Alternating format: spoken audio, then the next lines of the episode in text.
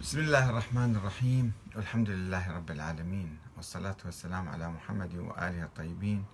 ثم السلام عليكم أيها الأخوة الكرام ورحمة الله وبركاته. ومرحبا بكم في برنامج أنت تسأل وأحمد الكاتب يجيب. لدينا سؤال من الأخ أمجد علي.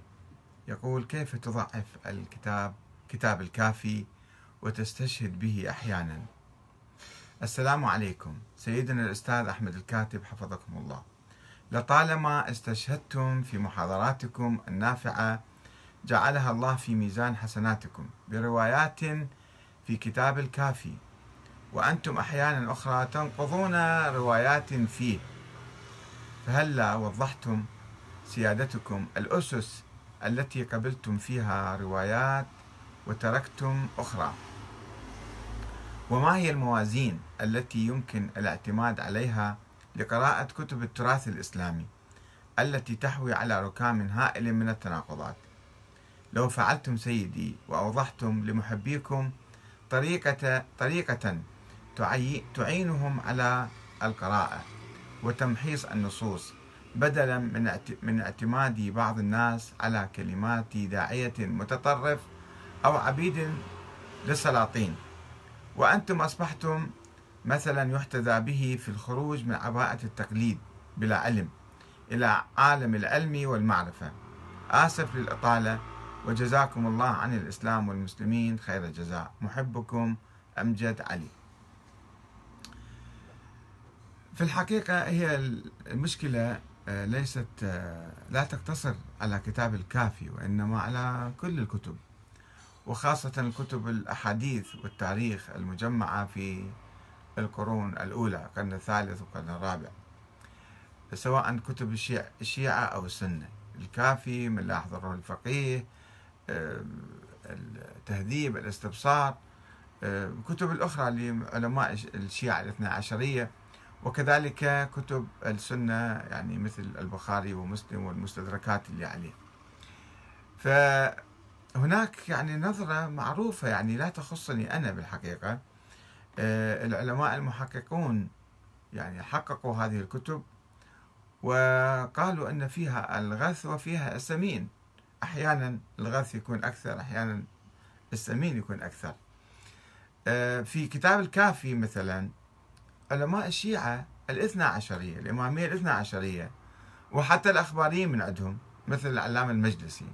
حقق هذا الكتاب في مرآة العقول. وحديث حديث شاف الأسناد مالته صحيحة ولا لا وقال أن 9500 حديث ضعيف و2000 حديث فقط صحيح و4000 حديث حسن. وجاء علماء آخرون ولا يزالون مستمرين في تنقية أحاديث كتاب الكافي. بعض الأحاديث صحيحة بعض الأحاديث خطأ. وهو طبعا كما تعرفون هذا الكتاب جمع الكتب. مو, مو ما عنده روايات متسلسلة مسندة دائما. في بعض الروايات عنده وكثيرا ما وجدها في كتب. يسمى الأصول الأربعمائة كانت مكتوبة. فجمعها وبوبها وخلاها في هذا الكتاب. ف وتبنى النظرية الاثنى عشرية. أحد مؤسسي النظرية الاثنى عشرية آه، يعني ذكر بعض الأحاديث فيها بعد ما كانت متبلورة في زمانه. آه، وهو عندما يذكر مثلا أحاديث حول الإمامة حول الاثنى عشرية إحنا ما يمكن نعتبر هذه الأحاديث ثقة وصحيحة لأن قد تكون الانحياز الطائفي والحزبي والمذهبي هو الذي يؤيد بعض الأحاديث ولكن إن وردت في هذا الكتاب اللي هو على أساس كتاب يدعو أو يؤمن أو يعني يتضمن هذا الكتاب النظرية الاثنى عشرية نظرية الإمامة. فإذا ورد حديث في هذا الكتاب عن الإمام الصادق وهو عند الكتاب الحديث معتبر وصحيح ومسند مثلا أن الإمام الصادق كان يقول أنا لست إماما مفترض الطاعة من الله. ضد نظرية الإمامة. فكل العقلاء أو كل العلماء أو كل الباحثين يقولون إذا واحد يعني هو ذكر حديث ضد كلامه ضد مدعاه هذا يكون من أصح الأحاديث. كما أن الشيعة مثلا يستندون على أحاديث وردت في البخاري أو مسلم. مثلا موضوع الاثنى عشرية أن سيكون بعدي 12 إماما أو 12 خليفة أو أميرا. مو إمام ما مذكور إماما. فالشيعة يقول ها شوفوا هذا حديث صحيح إذا ما دام هو يتفق مع نظريتنا وضد نظرية مؤلف الكتاب فإذا هذا الحديث صحيح وناخذه. وكثيرا ما يأخذوا هكذا أحاديث حديث رجية الخميس مثلا. آه أنه هذا حديث يدل على معنى ما وبالتالي هذا حديث صحيح. يصححون الأحاديث التي توافقهم ويرفضون الأحاديث التي لا توافقهم. نفس الشيء إحنا نطبق على كتاب الكافي. الأحاديث اللي هو يدعيها حسب نظريته مو حجة عندنا. ما ناخذ بيها. والأحاديث اللي هو يذكرها عرضا ضد نظريته. نقول له شفت أنت الآن اعترفت بالحق والإمام الصادق كان يقول أنا لست معينا أو مفروضا من الله تعالى. طبعا نفسه هذا الحديث مثلا في عدة أجزاء مركبة. لماذا آه، يذكر الشيعة أو الكافي الكليني في الكافي أن هذا الحديث عن الإمام الصادق؟ ضد نظرية الإمامة الحديث مركب من عدة أجزاء. يقول في الجزء الأول أمام الملأ قدام الناس الآخرين الإمام نفى. سألوه إجوا اثنين من الزيدية سألوه هل أنت إمام مفترض الطاعة من الله؟ قال لهم لا. هذا جزء من الحديث. الجزء الثاني لما ذولا راحوا اجى الراوي أبو بصير ولا ما أدري منه اختلى بالإمام. فالإمام قال له لا قام يسبهم ويلعنهم وقال له لا الإمام كذا كذا كذا. فهنا عندنا إحنا حديثين. حديث علني ظاهري يتضمن شيء معين وحديث باطني سري. آحاد صار واحد ينقله. إحنا نشك به إنه هذا هو مؤلفه على الإمام الصادق. فما ناخذ به ما ناخذ بهذا المقطع. ناخذ المقطع الأول اللي هو أبو بصير يروي مثلا. مثلا هو دي يروي الحديث يقول الإمام الصادق قال قال كذا وكذا ولكنه بعد ذلك سرا قال كذا وكذا. فهذا إحنا ليش ناخذ الجزء الثاني؟ ناخذ الجزء الأول لأنه كان مشهور ومعروف عند الناس أن الإمام الصادق كان يقول كذا وكذا. كان ينفي نظرية النص ونظرية النص سرية باطنية أخبار آحاد. مركبة على أئمة أهل البيت. أئمة البيت علنا ما كانوا يقولون بها مثل حديث السلسلة الذهبية المروي عن الإمام الرضا. أنه عندما مر في طريقه إلى خراسان مر بقوم فخرج العلماء والمشايخ والناس كل واحد شايب دوات وياه وقلم ويبدون يكتبون من عنده في الحديث.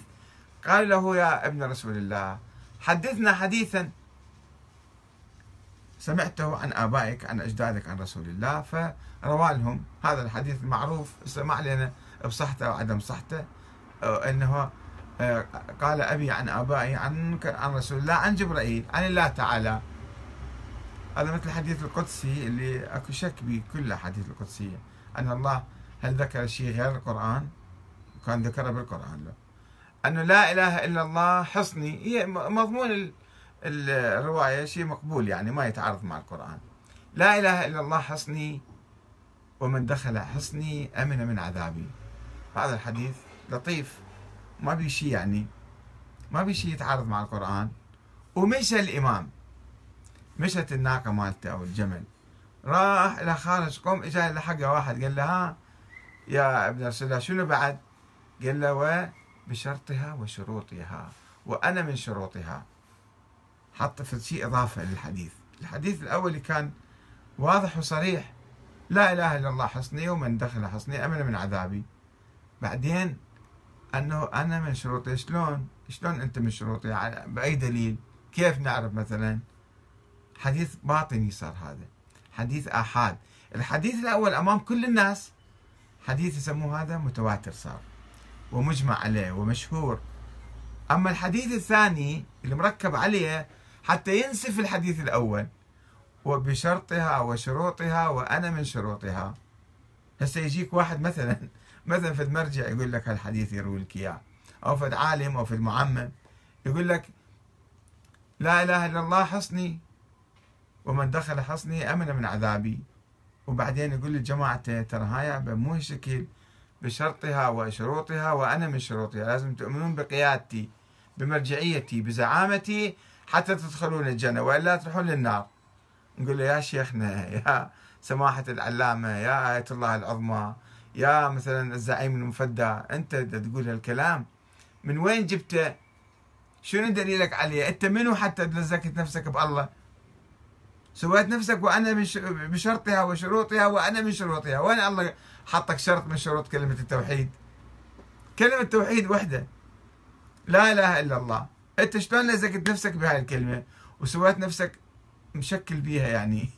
هذه مشكلة الناس كلهم مشكلة يسوون الآن مو فقط في القديم. فإحنا هكذا بالتراث بصورة عامة يجب أن نحقق وندقق ونفصل بين الروايات المتفقة مع القرآن والصريحة والواضحة وبين الروايات الباطنية الروايات السرية الروايات اللي يعني تجي بدون دليل أو بدون أي شيء أو مناقضة للقرآن. هل يوجد في القرآن شرط لكلمة التوحيد أنه تؤمن بإمامة فلان أو فلتان؟ ما موجود هالشيء هذا بالقرآن. فإذا هذا شرط باطل ومو صحيح والرواية كذب هذه. كذب على الإمام الرضا. وعلى أي إمام حتى نفترض السند حسب اعتبارهم حسب كذا السند صحيح. فإحنا مو مكلفين ناخذ كلام الامام الرضا نقول له أنت شنو؟ أنت منو؟ شلون هالكلام ده تقوله؟ من حق أي مسلم. واحد يجعل نفسه هو شرط كلمة التوحيد. نقول له أنت على أي أساس قاعد تجعل نفسك؟ شرط من هو أخوانك كلهم ما اعترفوا بيك. معظم أخوان الإمام ما عدا واحد اثنين اعترفوا بإمامة الرضا. كلهم صاروا زيدية كانوا يؤمنون. ما يؤمنون. قالوا أصلا شكوا بي. وقالوا له أنت مو إمام ننكر إمامته. لما كان عنده أولاد. ورا 20 سنة في سن 45 سنة يعود اجى الجوال. وتوفى بعد بعد سبع سنوات توفى سبع ثمان سنوات. فكان يقول له أنت شلون؟ امام ما عندك أولاد. كان يشككون فيه. المهم يعني شنو دلالة الشخص عندما يقول؟ يجيك مرجع مثلا الآن. عيف عيفنا خلينا نترك الإمام الرضا. الآن يجي مرجع يقول لك التقليد لازم تقلد بالمرجع وإذا ما قلدت أعمالك كلها باطلة. منين جبت الكلام هذا؟ نسفت الدين كله بشرط التقليد. وأنا من شروطها بشرطها وشروطها والتقليد من شروطها. لازم تقلدوني إلي أو تقلدوا أي واحد يعني. إذا ما قلدت أحد العلماء عملك كله باطل. هذا مو صحيح. كذب هذا. الدين واضح ونأخذ القرآن ونعمل به. ما يحتاج الشروط الزائدة المخادعة والكاذبة. فمعرفة التاريخ معرفة كتب التاريخ والأحاديث يحتاج لنا أن نعرضها على القرآن نعرضها على العقل نعرضها على العلم على الواقع ونشوف وين؟ عندما يتحدثون عن شروط وين هذا الإمام اللي الآن شرط من شروط التوحيد؟ ما موجود. إذا كلام مو صحيح. والسلام عليكم ورحمة الله وبركاته.